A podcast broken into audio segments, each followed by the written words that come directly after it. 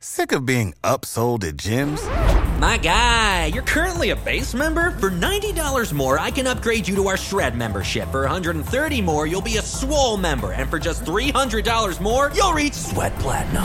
At Planet Fitness, you'll get energy without the upsell. Never pushy, always free fitness training and equipment for every workout. It's fitness that fits your budget. Join Planet Fitness for just $1 down and $10 a month. Cancel anytime. Deal ends Friday, May 10th. See Home Club for details. Before we get to today's episode with Dave Hyde, we're excited to introduce you to our newest partner, which, like us, is Pure South Florida. That's Doral Toyota, where you can find all of your favorite Toyota models, whether you're looking for a new, used, or certified pre owned vehicle. Doral Toyota is located at 9775 Northwest 12th Street. That's 9775 Northwest 12th Street, just a few blocks from International and Dolphin Malls. Experience the Doral difference, which means four years of complimentary maintenance and roadside assistance on all new vehicles. Also, in house financing is available for credit related issues. If you mention five reasons when you call 305 680 1129, that's 305 680 1129 or come into the dealership, you'll work directly with a dedicated manager, not a salesperson.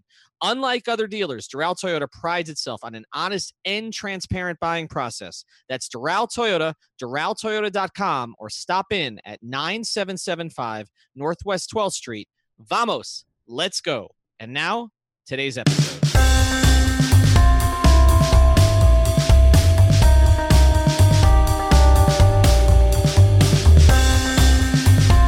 Welcome into the latest episode of the Five Reasons Podcast. I'm Ethan Skolnick here, as always, with Chris Wittyngham. Now that you found us, make sure that you hit the subscribe or follow button on whatever platform you're on. You'll get all of the old episodes and all of the new episodes as soon as they post. All right, one of the topics that we've wanted to hit for a long time is who is the most influential athlete in South Florida history.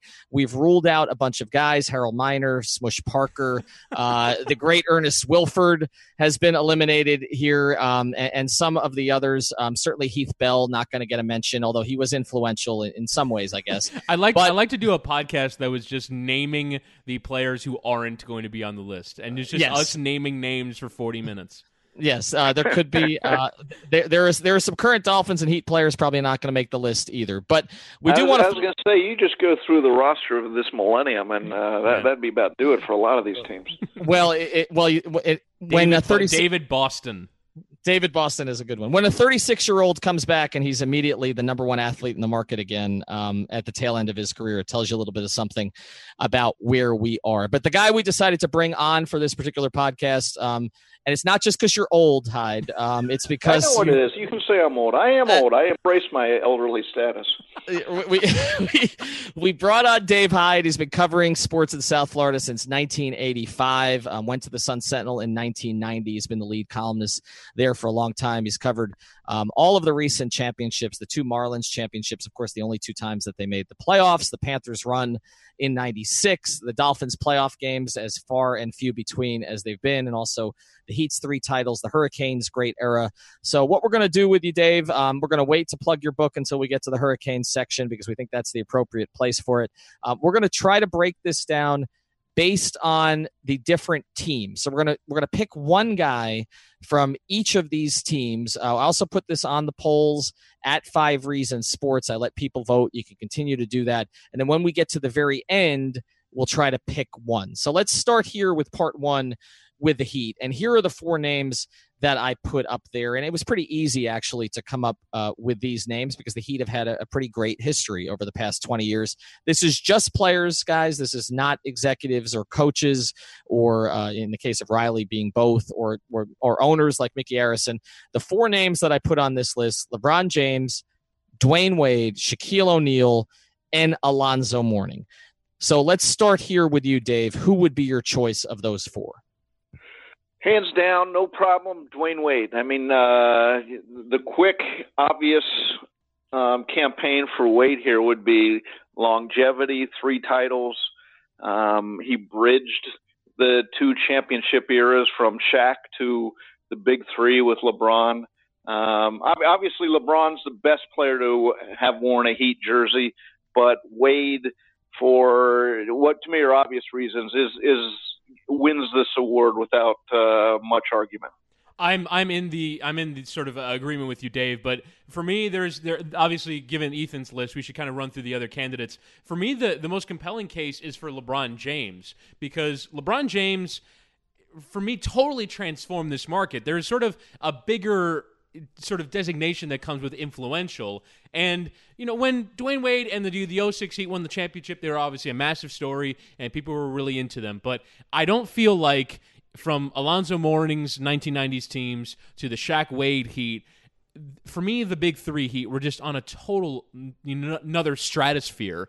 And Dwyane Wade is a commonality between the early 2000s Heat and the, the and the big three Heat. And the major difference is LeBron James because LeBron James is just such a cult of personality, is such a larger than life figure that because the Heat were the center of the basketball universe in some respects, the sporting universe, they tr- sort of transformed this market into a, a, city that's way more into sports and transcended the heat from a, a team that basketball fans were into to a team that sports fans and even non-sports fans were into. Like they kind of passed the mom test, or your mom. Uh, wait, so what's going on with the Heat, and, and what are they doing? Like there was so there was such a big story that you couldn't help but avoid what the Heat were in those times, and that for me is singularly down to LeBron James. So if we're talking about the legacy of the growth of basketball in this city, I don't think that there is a, a, a, obviously Dwyane Wade plays a huge role, but in terms of that transformation,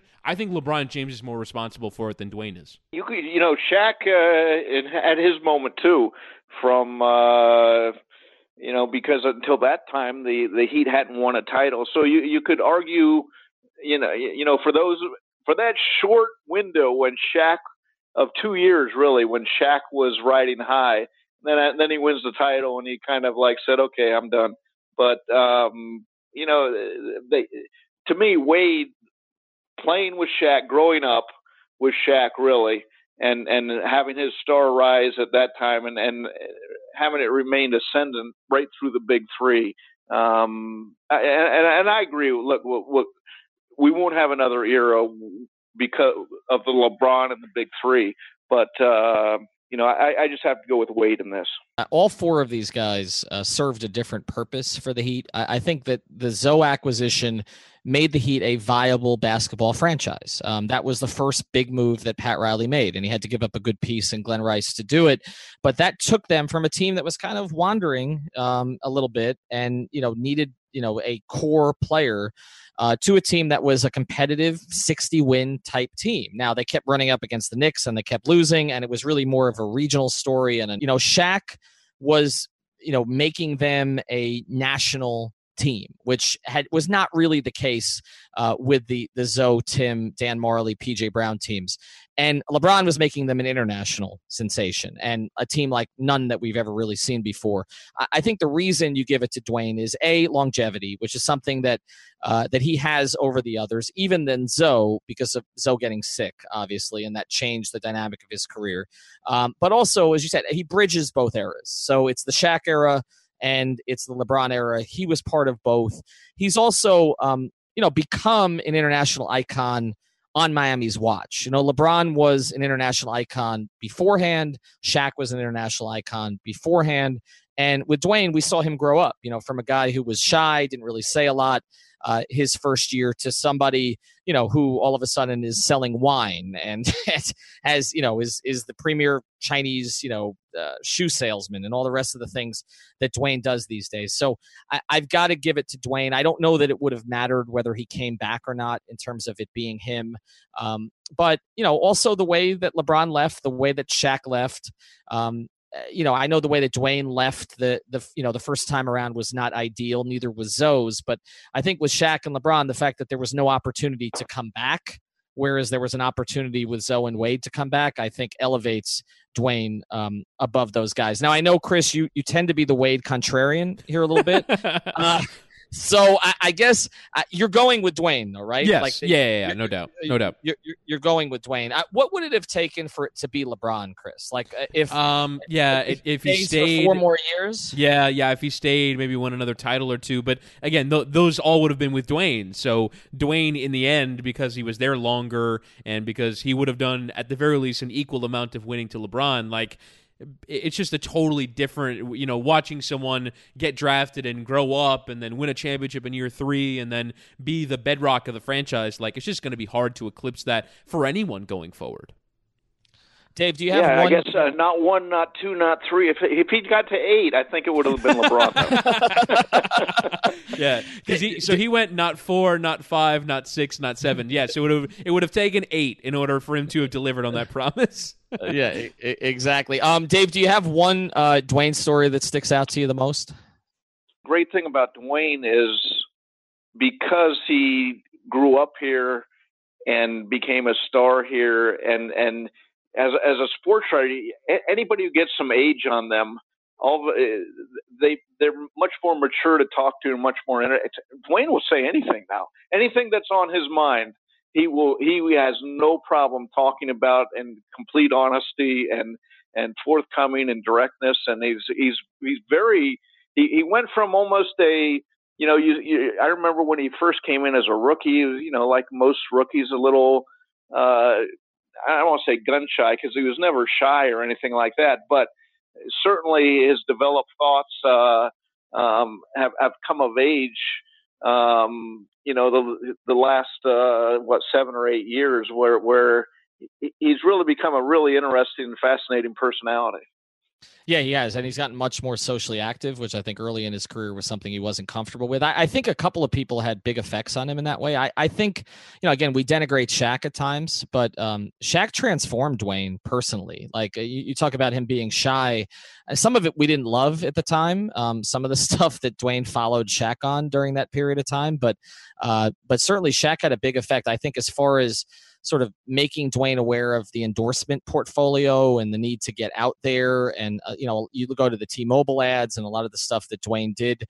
Uh, and then I think actually LeBron, from a social consciousness standpoint, you know, they, they did the Trayvon Martin photo together. Um, they did a lot of things together during that period of time. And I think as we see the things that LeBron is doing now, I mean, as we're taping this, he opened a school in Akron today. I, I think uh, a lot of that stuff uh, that Dwyane developed, you know, LeBron had an impact on that. So we're all going with Dwyane. I can tell you that our our uh, followers on Five Reasons Sports went with Dwyane about 91%.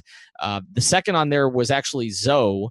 And I think that's because people are bitter about Shaq and LeBron. They got two percent combined, and Shaq didn't get anything. So I, I think that's that's that's the big they, reason. Forgot, they've forgotten Zo leaving for New Jersey. Uh, uh, yeah, you know, time heals all wounds. Quickly. And, yeah. trash, trash, trashing Micky Arison at a press conference. Remember that? That was at Zo's Summer Groove. Um, I forgot the exact year. It might have been like 2002, but and that was after Micky actually sent a plane, uh, so so Zo could come back from the Olympics to see the birth of his child. So that that's been forgotten. All that has been patched up, uh, but the Shaq stuff, even with retiring the jersey, has not completely been patched up. All right, let's move on to part two here. And what was interesting to me about this was I had no problem putting four names on a poll for the Heat little more difficulty uh, with the Dolphins. Um, Dan Marino's winning the poll, going away. No surprise about that. Just curious for your thoughts here on who should be number two on that list for the Dolphins. Well, I think it has to be Larry Csonka. He he was the face, and really the rugged face. Uh, uh, you look at his nose; it was broken so many times. Uh, it started when he was a kid, actually milking cows in Stow, Ohio. He got kicked by a or a cow brought its uh, snout right up into his nose and and broke it. And from that moment on, it was almost like a paper mache nose. And and uh, um, one of the great things when he got his Hall of Fame bust was uh, talking to the um, guy who who sculpted it about how to make the nose. So um, j- j- just his style and his personality made him the identity of that franchise above the other players. But you know, on that team they had a half dozen Hall of Famers, whereas with Marino, um, for the most part, he lifted that franchise. You know, I, I don't want to say by himself, but certainly his arm um, and and his style of play was electric in a way that uh, really nobody on the '72 team individually was.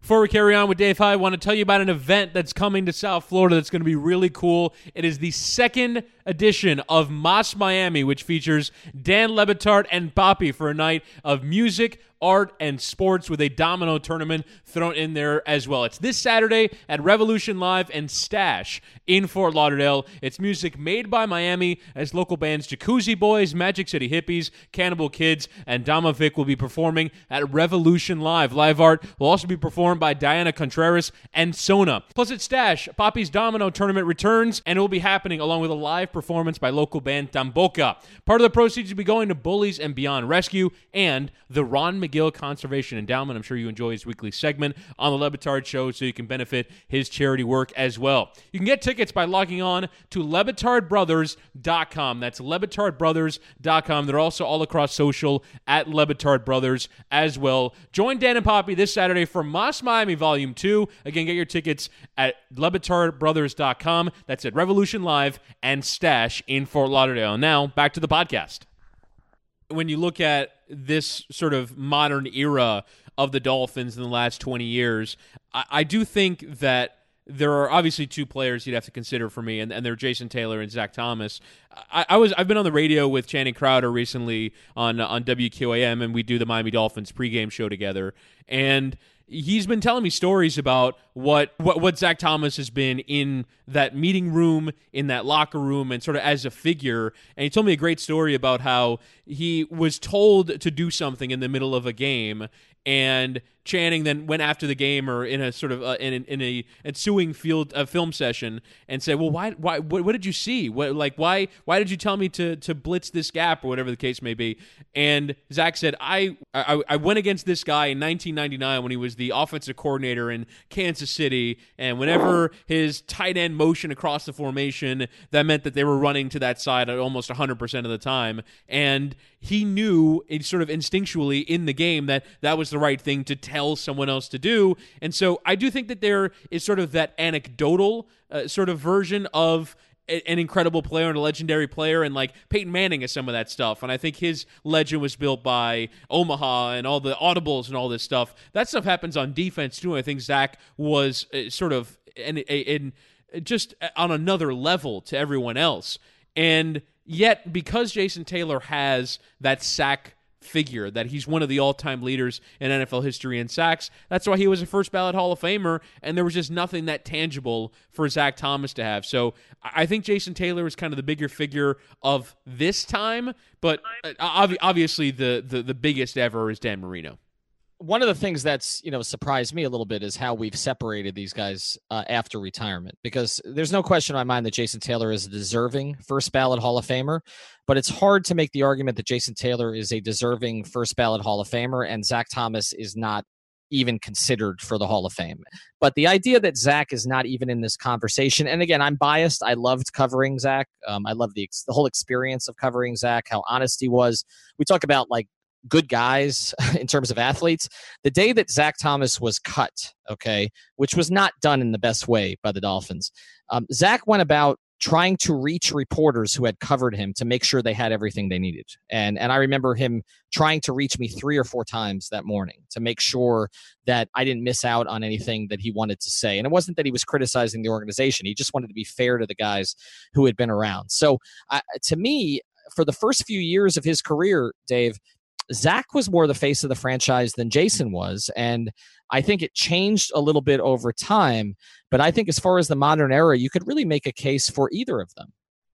Yeah, I, I agree with you. They're one and one A, and depending on the game or the season, or sometimes just the moment, um, I'd have a harder time. Certainly for the first stretch of their career, or, or you know, again, like like you said, look, Zach was a star from his, his first training camp, whereas Jason, that took you know three years, probably into year four before you saw the full consistent talent from him. But what I, I guess what separated them to me was when Nick Saban came in and started moving Jason around, and you saw his other some some skills you hadn't seen get unlocked, and that's when he became the NFL Player of the Year. So um, look, I get why Jason is was the Hall of Famer, but look, if Brian Urlacher's in the Hall of Fame, I, I don't know why Zach isn't. Um, again, if we're making the big picture of the of the Dolphins' history, though, you know, there have been other guys who are, who have been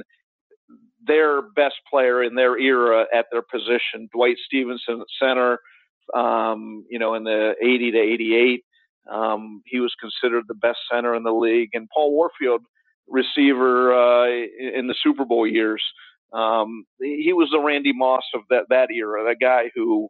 Um, without without the wild personality, but the, the flash on the field, he was a a game breaker. Dave, do you have a because obviously Dan Marino is going to win this going away. Do you have a favorite Dan Marino story? Well, my favorite story is in a loss uh, in Detroit. Um, look, we saw how many how many great plays, how many touchdowns. Um, you got the spike game. There's a lot of winning moments for Marino, but um, you know, I, one of those moments he actually cost them the game in Detroit, and he stood at his locker and he, he he could be very short with the media at times when he wanted to be, but um, that day you saw how accountable, professional, um, and really he, he, he was he, he sat there, took question after question, made sure went to Harvey Greene afterwards. I said I didn't see it, so and so writer. Um, make sure that uh, he knows I'm taking blame for this loss. And and it wasn't that he was speaking to the media. Um, a lot of times we're just conduits. He was telling his teammates, "Hey, look, this one's on me." You know, and I'm I'm being a, I'm going to take full accounting of, of this, and uh, I'll make it up for you next time. But um, there you saw the great leader, leadership quality that he had.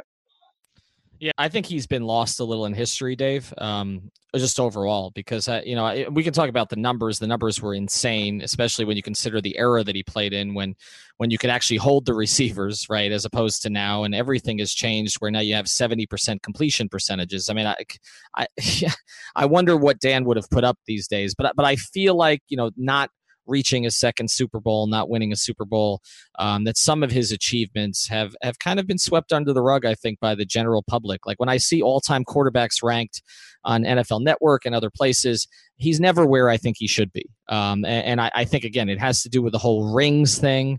Um, but you know, a lot of it was they just didn't put a defense around him. Many of those years, he never really had a consistent number one back with him. They went through so many different backs. And the unfortunate thing for the Dolphins is, you know, when they got Zach and Jason, uh, you know, Dan was at the end. And and if if they'd gotten guys like Zach and Jason and Surtain and Madison four years earlier, um, you know, I think it would have been a lot different for him. And not to say nothing of Ricky Williams in 2002. You know, it's he just never had those kind of players. But in our poll, um, a runaway winner here, over 90% for Marino. Csonka is second.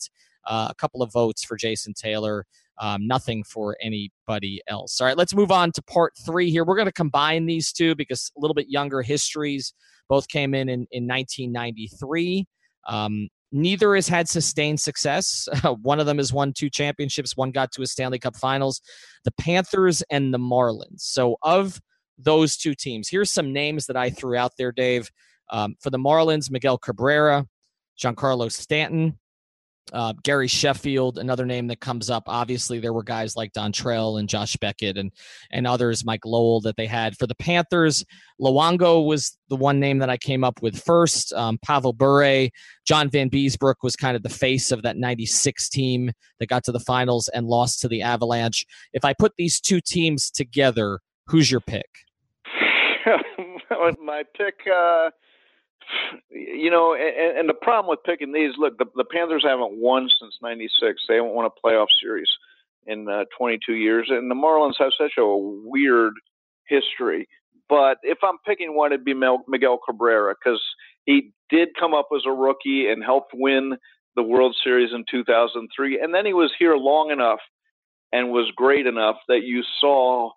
Um, it's no surprise what he's gone on and done in Detroit. But again, there's such both of them have such a disjointed history. It's hard to come up with one single player. Really, it should be Roberto Luongo, but because he, he's here at the front end of his career, and now he's he's he's playing great at the back end. But they just haven't won. They they haven't.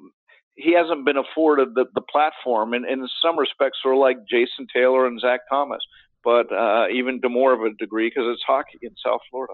I'm going to go way off the board. Uh, you mentioned the lack of winning.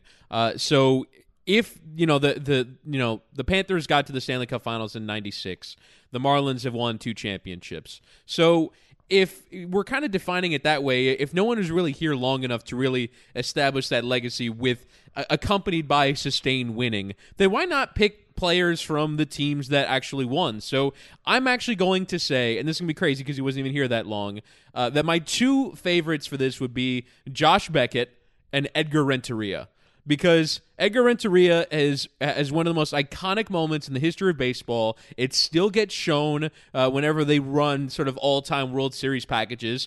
Edgar Renteria hit a game-winning single in the final game of the season in a game seven to win the Marlins their first championship, and would have would have represented outside of the University of Miami a first Miami Sports Championship in about 25 years. So I, I do think that he he should be in this conversation just by virtue of that one moment. I know one moment's stupid, but that that's still him winning a championship for South Florida, which they hadn't for a while. And then Beckett with you know starting those games in the World Series, starting the game six away from home, pitching a complete shutout on on on on that on short rest. Uh, I mean, you can sort of you know go back to the maybe Steve Bartman's in this conversation, but I, I feel like just by virtue of the limited history that these teams have, that no one player was a standout player in the league in a period in which the team had sustained success, I do think that those two players deserve real consideration. I'm going to go with Miggy here. Um, okay. I, I, yeah, and and I, I understand what you're saying about the moment. A lot of guys had moments though during the two Marlins runs. I mean, Mike Lowell had the big home run in Wrigley. Um, I mean, Alex Gonzalez had a huge home run. Um, walk off, but, walk off against the Yankees. Yeah. Yeah, and and, and Cabrera had a moment. Um, you know, I mean, yeah. hitting cle- hitting cleanup as a rookie who was called up midseason, hitting a home run off a roided up Roger Clemens, uh, the opposite way um, in that in that game. And then, you know, as Dave said, sustaining the success here. Um, you know, one of the worst trades in baseball history, obviously one of the worst trades in sports history, uh, with him going up to Detroit and then continuing to become, you know, arguably the best right-handed hitter of his era uh, up in Detroit. To me, it has to be Cabrera. I know, you know, uh, Dave. When we look back at Cabrera, it's funny because when he was here, there were criticisms of him too. Like uh, everybody was always on his weight. I remember that well.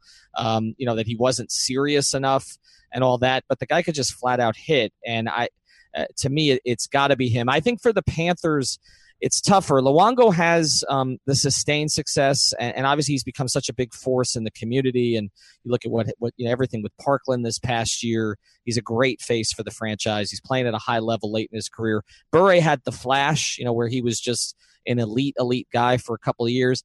I might have to go with Vanbiesbrouck though, because uh, you look at that that you know the one team that had success uh, Beezer was the face of that team. Now we may not agree with everything he said post retirement and some other things that have happened, but um, you know they had a bunch of grinders on that team, but their whole identity was winning a bunch of two one games. And and you know the most famous game in Panther history, other than maybe the Billy Lindsay goal, you know, might have been the one nothing loss in Game Four of the Stanley Cup Finals to the Avalanche in overtime, and that was one of the best goaltended games I'd ever seen um, with him and Patrick Roy going at each other. So I'd probably I might go with Beezer there, but uh, honestly, to me, it's it's Cabrera on this one overall, and I I, I think uh, I think by a pretty wide margin. Oh, as as an adjoiner, can these teams start winning? All of them, all of South Florida. Please, we need some teams to start winning down here, don't we? I mean, I'm sitting here listening and thinking, I and I agree with you, Ethan. But you know, Vanbiesbrouck probably would be. Um, you, you know, he, he he was one guy who picked up a a very fascinating team, but he, he was the one guy who, who, who rose above that with his talent. But my God, it's been 22 years since that, and and uh, please somebody start winning again. Help a poor sports writer out, huh? All right, well, help help a poor help a poor sports podcaster out. Yeah, we, we we need a little bit too here, Dave. We're, uh, we're it's it's tough to get like 12 pod- it's tough to get 12 podcasts off I've, the ground when I've, I've, talked about James Johnson's contract 48 times in the last six uh, months. For the love of God, can someone win? Uh, may, may, maybe maybe he'll be the next guy on the list. All right, let's move to let's move to. It's not a franchise per se. Let's move to a program that has done some winning and actually. Support for this podcast and the following message come from Corient Corient provides wealth management services centered around you. They focus on exceeding your expectations and simplifying your life. Corient has been helping high achievers just like you enjoy their lives more fully, preserve their wealth, and provide for the people, causes, and communities they care about. As one of the largest integrated fee only registered investment advisors in the U.S., Corient has deeply experienced teams in 23 strategic locations. Corient has extensive knowledge spanning the full spectrum of planning, investing, lending, and money management disciplines. Leverage Corient's exclusive network of experts to craft custom solutions designed to help you reach your financial goals, no matter how complex they may be. Real wealth requires real solutions. For more information, connect with a wealth advisor today at corient.com. That's C O R I E N T.com. Corient.com. Of the ones we're talking about, might be the best position to win again, which is the Canes. And uh, whereas with the Panthers and Marlins, I had to combine them to come up with four guys, uh, with this one, it was a little harder to leave guys off the list. Um, some names that I threw on the poll, and I can tell you this is pretty much a dead heat between a couple of guys right now. Uh, Michael Irvin, Ed Reed, uh, Sean Taylor's on there, Ray Lewis is on there, Jim Kelly, Bernie Kosar, um, uh, just just a ton of names. I mean, that doesn't even get to maybe the best backfield in in in uh, in collegiate history, and, and all the other players that they've had. For you, Dave, who is number one? Well, my number one would be Vinny Testaverde, and and I, I get he didn't win like everybody else. No, and, you, you can't have that Fiesta Bowl and be number one. Come on. There you go. I know. I know that's going to come up, but you know he was the first.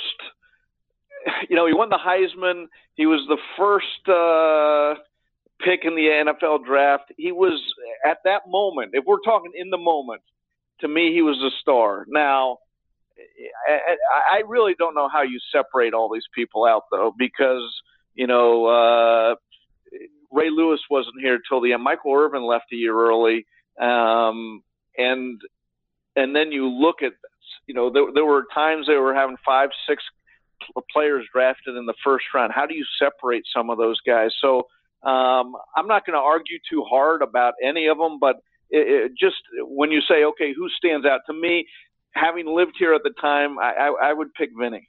Okay, so let, us kind of let's pose the question this way: When you think of the University of Miami football program, you think of Dave.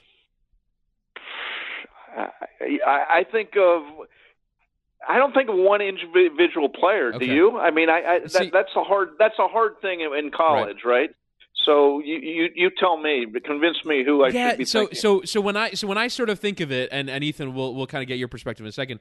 When when you talk about people that embody the program, that embody sort of the the culture of it, and all these different ways in which it's it's been portrayed in media now and in documentaries, I think of Ed Reed. I think Ed Reed is the player that most yep. for, that for me most typifies who, who, what the program is. I don't believe he was that highly touted as a recruit. I could be wrong there, but like he, no, he, he was the last guy they took. In fact, someone right.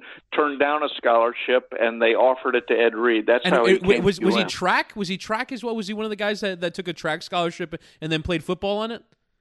You know, I, am not sure about that, but okay. I know I know he was almost an afterthought in, in, right. in, that recruiting class. Right, but like just sort of a guy who, and then kind of sort of waved the flag in the NFL too. When I think of the U, I think of Ed Reed. So uh, for for none other than intangible reason, I think Ken Dorsey can get real consideration if we're talking about you know as a college player only. But for me, I do think the NFL matters because the University of Miami does get viewed through the prism by which it sends players to the NFL, that it is an NFL factory. And I do think that that because a lot of the fan base here in Miami aren't necessarily students, they're not it's not like a college town where you're only wrapped up in the collegiate aspects of these players. You are wrapped up in what they do in the league. There's a reason why there's a pro Canes Twitter account that follows what these guys do when they get to the NFL, and that's a, a legitimate part of the identity of the program. So as much as you want to sort of say, well, Ken Dorsey was an incredible college quarterback, and what he did at the University of Miami was incredible in in taking you know that that program to a championship. It does deserve credit, and then you know Steve Walsh and Bernie Kosar and and, and all these different quarterbacks, the Gino Torretta that, that were there. I do think that that what they did in the NFL matters. So I'm going to go for Ed Reed here as my choice. Yeah, I, All right, yeah, I I'm think... changing my answer. I'm changing my answer to Michael Irvin then. okay. Okay. you convinced me. Michael Irvin between you know the the nickname, the playmaker, the way he played on the field, and the personality, not only at Miami but after in the aftermath and the pros and the talent. Uh, quick answer, Michael Irvin for me. Yeah, see, I think you've got to separate this into two categories, and, and I don't think it's a pro college thing. I think it's a quarterback and everybody else thing. So I, you, you, mentioned a ton of those quarterbacks, a lot of whom were up for Heisman trophies. Look, you can make a case for Bernie Kosar, like that mm-hmm. was uh, that was a huge breakthrough. You know, Jim Kelly was the first great quarterback that they had. Um, so there's a bunch of guys that you can, and as you, as you mentioned, Dorsey had the longevity. So I think there's the quarterbacks. I'm going to put all of them aside to me it comes down to three guys honestly and you've mentioned two of them to me it's it's ed reed it's ray lewis or it's michael irvin it's one of those three because they embody the program and if you're going to talk about pro careers too you got to throw Ray in the mix. I don't believe that he was there when the, when the program did any winning. And now, obviously, taking the program through the difficult stretch that they're in. So he was there. Uh, he left in '96, so he wouldn't have been mm-hmm. a, a, part of any of the winning teams. And obviously, that was a hugely difficult time in the program. But I, I do think you'd have to play to have you'd you'd have to play for at least one of the championship teams. Yeah, I know I can understand that, and so I'm going to make the case between one of your two guys because I those would sort of be my two finalists would be uh, would be Ed Reed or Michael Irvin, and although I was leaning Ed Reed, I'm going to go with Dave on this one um, because I, I just think when you talk about who embodies sort of the attitude of the program the mm-hmm. most. Not that Ed Reed does not, but the, the he absolutely does. But the one who embodies it the most is Michael Irvin. And because it wasn't just in college, he played basically for the pro version of the Canes in the NFL also. I mean, that's what the Dallas Cowboys were during his era. Whereas Ed Reed's team in Baltimore, uh, even with Ray Lewis, um, had a lot of that. But Dallas, I mean, Dallas had the White House. Okay, I mean, they had. I mean, Dallas was. I mean, that was the renegade team in the NFL during that period of time, coached by, um, you know, a former Canes coach. And, and so, to me. Uh, it's Michael Irvin first, and, and, I think Ed Reed also, and also Michael Irvin has, has sort of remained a fixture in the community and uh, some of the things he's done in Fort Lauderdale. I, I would put Irvin first. So right now, as we get into our our final category here, um, the the people who have advanced, I think, if you go by majority vote here, are Marino, Wade, Cabrera, and I'm going to go with Irvin. And so the fifth one here, we're going to open it up beyond players, and this is owners, this is executives, and this is coaches. And the names that I put on the list here, and I'm sure Dave will have some others: Pat Riley, Don Shula, Wayne Huizenga, uh, Joe Robbie belongs on there. Micky Arison obviously belongs on there with some of what um, he's done recently. Jimmy Johnson, more so for the Hurricanes days than for the Dolphins days. And I think you have to include Howard Schnellenberger on there too, because that was really the start of the Canes program as we know it. I'm probably missing someone, Dave, but is there anybody that stands out to you besides the two that are winning the poll right now, which would be Shula and Riley? Well, if we're talking influences in South Florida, Huizenga owned everything at, at one time, including a day before Micky Arison and, and, and used his claws to uh, take back the Heat. He he owned the Heat. They had a press conference down there, and his brother-in-law, Whit Hudson, was announced as the owner. And so, you know, at that point, he owned every team in South Florida and the regional sports uh, TV network down here. So, um, influence there if we're going by influence or or impact alone it'd be that if if you're talking who who made the imprint on South Florida for sports Joe Robbie brought the franchise here and then Don Shula really took it took uh, South Florida and sports to a national level for the first time and and and made the Dolphins a, a national franchise. Wayne Huizenga for basically solidifying Miami as a major pro sports market, although it hasn't always lived up to that reputation.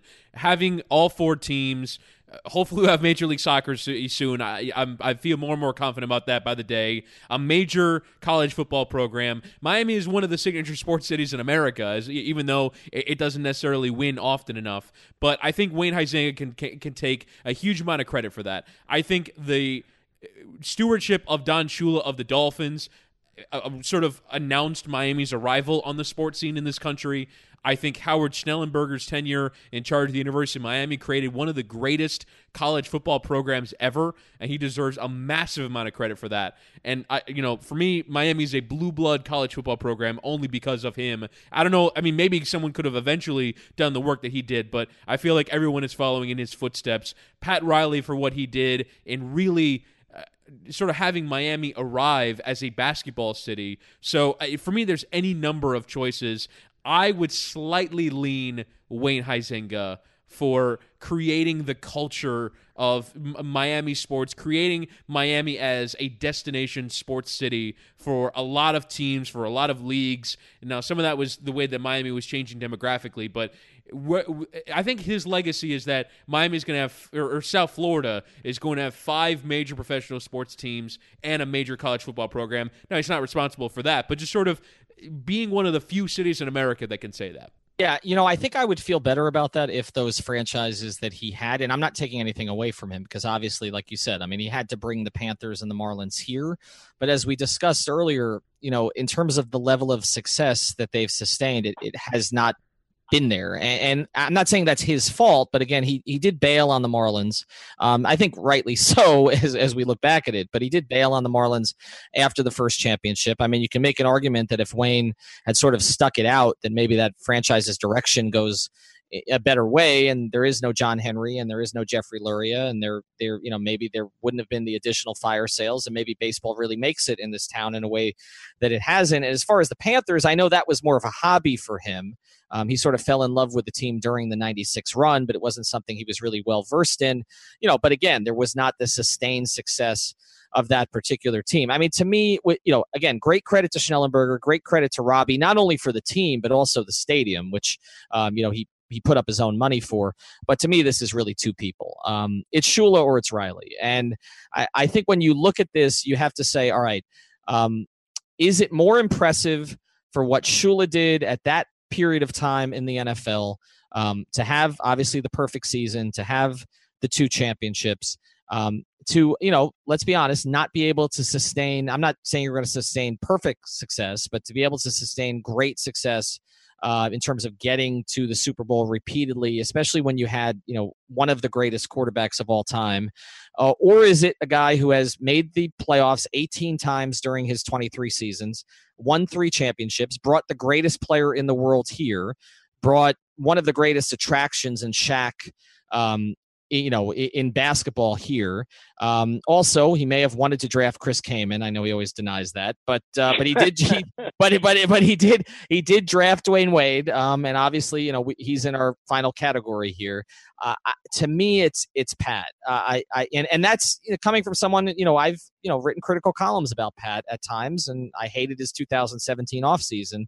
But I, I just look at that level of success and to do it in a multi-sport town like when shula was here it was the dolphins right? And then you know the hurricanes emerged and then the other teams you know were born in 88 93 and 93 but pat has taken a franchise that was really going nowhere and made it the franchise that young people in this market care about the most. Um, people under 40 are primarily heat fans and i know that changes if the dolphins ever have success but Riley did that. He made basketball matter in this market.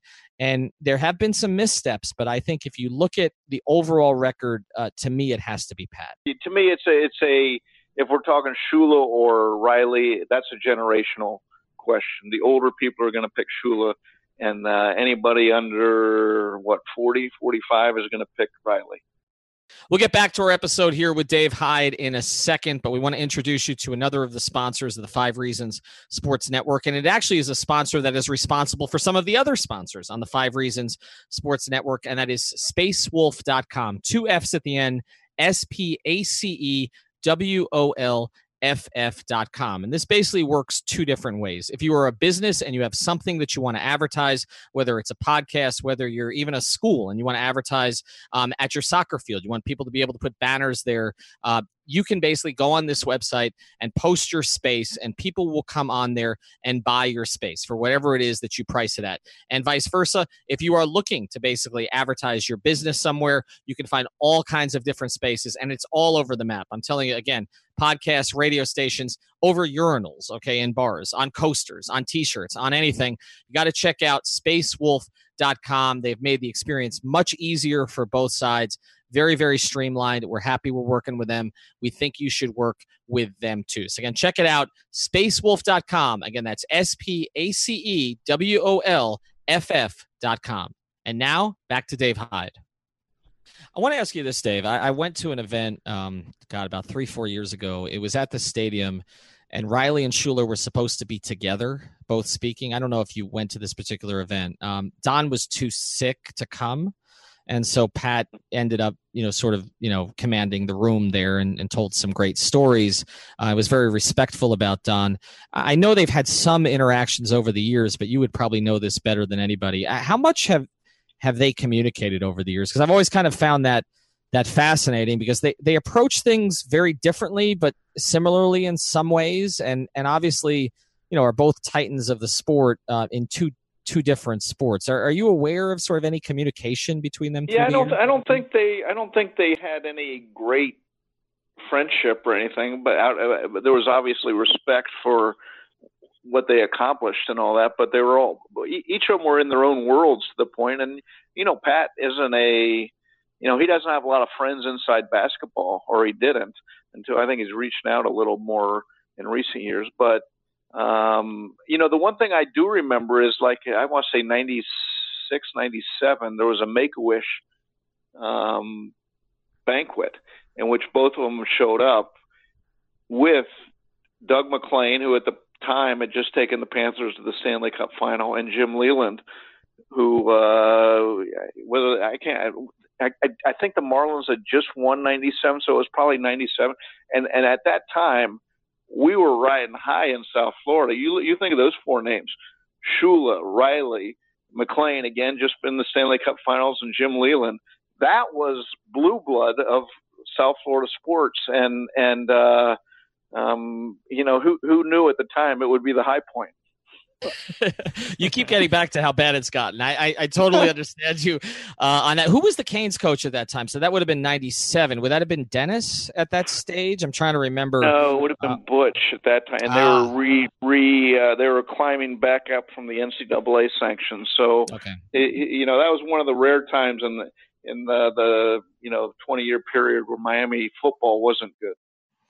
Um, one more before we get to the sort of our finale here, where we pick one from from the guys. Um, how do you evaluate uh, Jimmy Johnson's legacy? Because I, I find it complicated. Because uh, obviously, um, you know, we, we talk about Howard kind of built the program, but that Jimmy took it to kind of unprecedented uh, heights. And then the Dolphins thing, like it's a mixed bag. Like we talk a lot about Zach and Jason. I mean, those were his players um, that he he drafted, but he didn't sustain it. Didn't draft Moss. You know, drafted John Avery. We can go through a bunch of that. Kind of lost interest.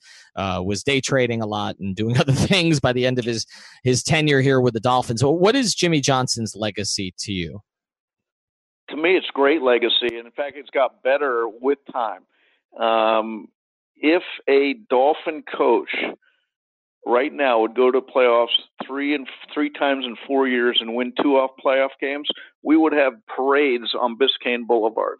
And yet Jimmy, when he did that, and and remember he took over a team that was bloated salary cap. He redid the salary cap. He, as you mentioned, not just Jason and uh, Zach, but he had two Pro Bowl cornerbacks and Pat Surtain and uh, Sam Madison.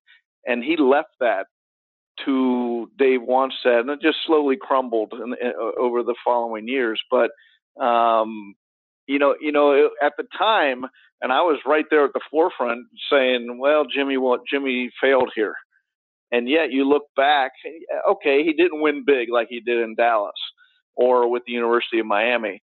But if that's the, the the worst part of his career, going to the playoffs three times in four years and winning two playoff games, that's in retrospect and especially what's happened in the 20 years since, isn't nearly as bad as uh, we made it out to be. Yeah, and I think a lot of that uh, got played up because of the relationship with Dan too. I like I, I, feel like if that had been smoother, and I go back to talk radio during that time where every day it was Danny and Jimmy and Jimmy and Danny and Danny and Jimmy, and and so I think people who were fond of Dan didn't really like the way that Jimmy approached things then. But when you look back at that, I'm not sure you take away all of Dan's audible power. Uh, at the time. But the idea of trying to build around a running game when Dan was declining, I mean, did make sense on on the surface. Um, and they actually got a thousand yards out of Kareem Abdul-Jabbar, who was you know not an yeah. elite back. So uh, you know they they got close, but they can never uh, kind of get past it. All right, so we've gotten through our five categories here. Um, I need I need Wittyngham to weigh in on. Well, Wittyngham did weigh in on this actually. So so Chris has picked Huizenga for this category. I picked Riley. Dave, who advances here? Well, to me, I go with Huizenga just from the standpoint of founding baseball and hockey um, pro franchises down here, owning the Dolphins, uh, briefly owning the Heat in one of the weirder scenarios. And um, so we're talking influence on, on South Florida, it would be that. If you're talking the biggest winner, um, then it, to me it's a toss up, Riley or or Don Shula, and, and I'm sure both would defer to the other just because of you know you know again, that's a generational question. You know, Shula defined South Florida at a time where where it really was nothing at, uh, from a sports standpoint nationally, and and yet Riley delivered in the last uh, 25 years or so so many of the highest moments of uh, an otherwise at times bleak landscape that. Um, and then the four years with LeBron were just uh, um, you know, it was like a circus every night. A meaningless night of a game against Milwaukee on the road in February was something you had to watch because you never knew what would happen. And, and, you know, that was on Riley's watch and his creation at some point. I was so close to changing my answer to Shula, so I'm glad. I'm glad. Uh, I'm glad Dave agreed with me. yeah, actually, actually, actually, Dave, that random night in Milwaukee, I think John Henson had 18 rebounds. Uh, he was the latest go, random scrub Heat killer. Um, yeah, I, guys started doing things against the Heat they'd never done before. Like Paul Millsap suddenly became a three point shooter that he then carried out for the rest of his career, uh, based on what he did against that team. Wayne Ellington uh, basically started his career by killing the Heat. Uh, you, the, no. you know, the only thing, the only thing uh, in this department against Riley, working against him here, is he he was such a big name when he arrived. He he won championships with the Showtime Lakers.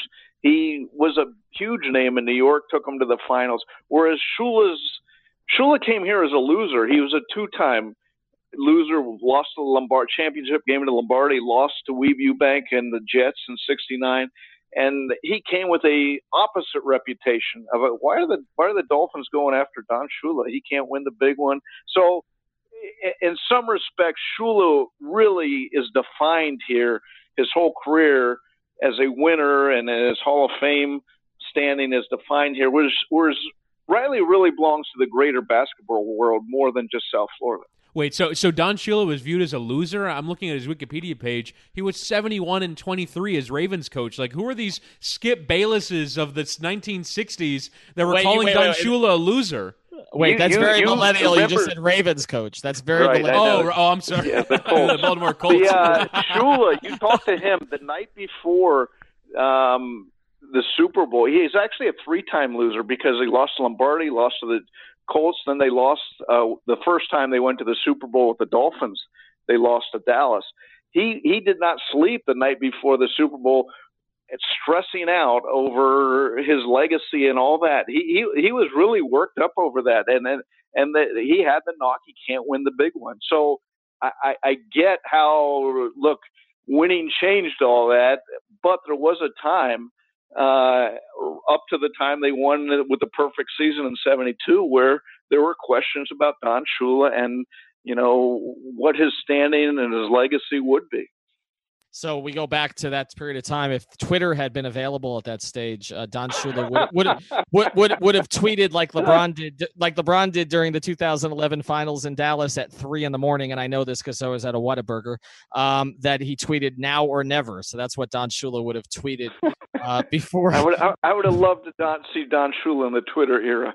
well, well, Erik Spoelstra has only tweeted one time, so I, I, I kind of feel like that's what Shula would have done. All right, let's get to our last part here. So here's who's advanced. Uh, let's get through this quickly, but basically we've got Dwyane Wade, Dan Marino, Miguel Cabrera, Michael Irvin, and Wayne Huizenga. That's our final five here on the Five Reasons podcast. Chris, I will go to you first. Who's your selection?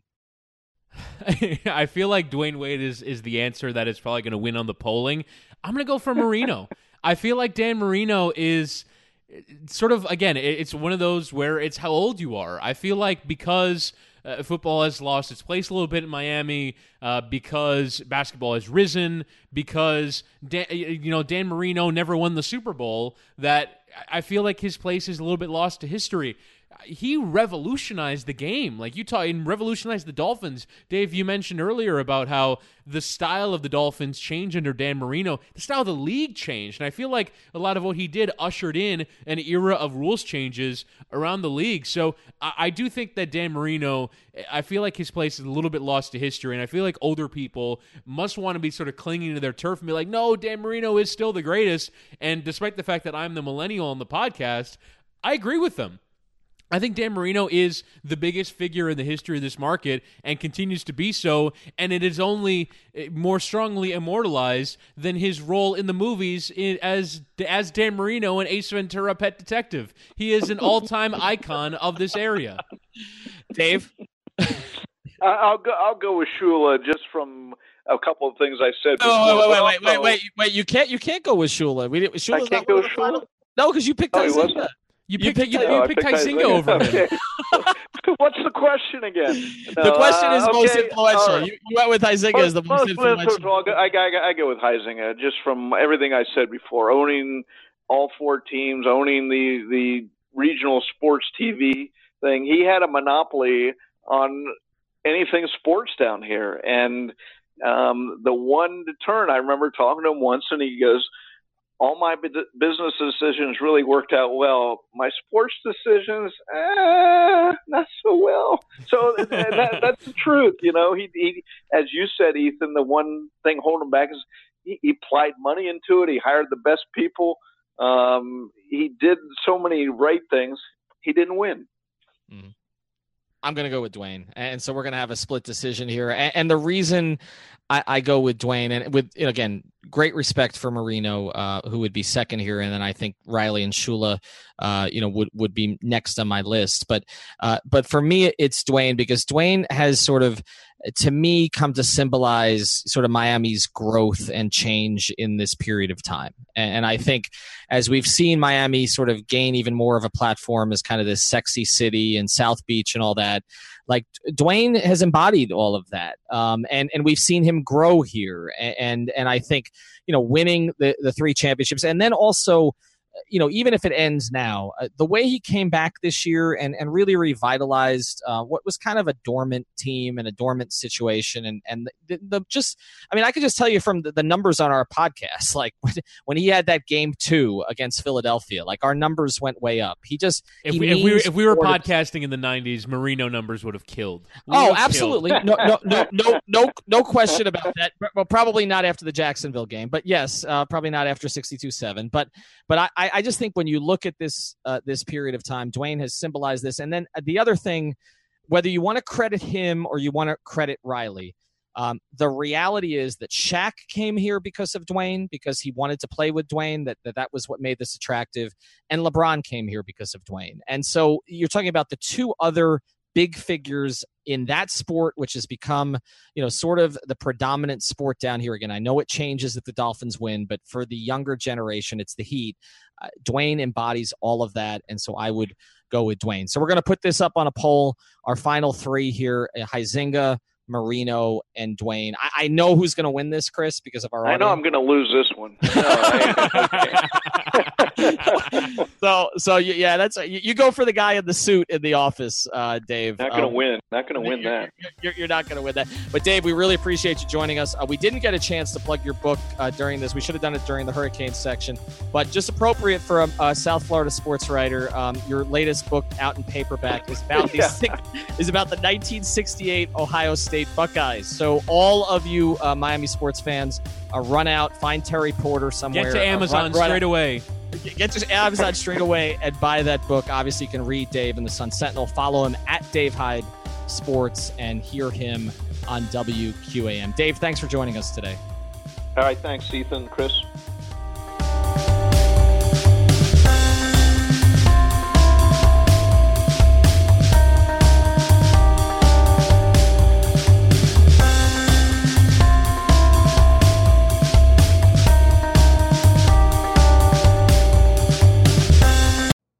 You know how to book flights and hotels. All you're missing is a tool to plan the travel experiences you'll have once you arrive. That's why you need Viator. Book guided tours, activities, excursions, and more in one place to make your trip truly unforgettable. Viator has over 300,000 travel experiences to choose from. Everything from simple tours to extreme adventures and all the niche, interesting stuff in between. So you can plan something that everyone you're traveling with will enjoy. Real traveler reviews give the inside scoop from people who've already been on the experiences you're considering. So you can plan with confidence. Free cancellation helps you plan for the unexpected, and 24 7 customer support means you can travel worry free. Download the Viator app now and use code Viator10 for 10% off your first booking in the app. Find travel experiences for you. Do more with Viator.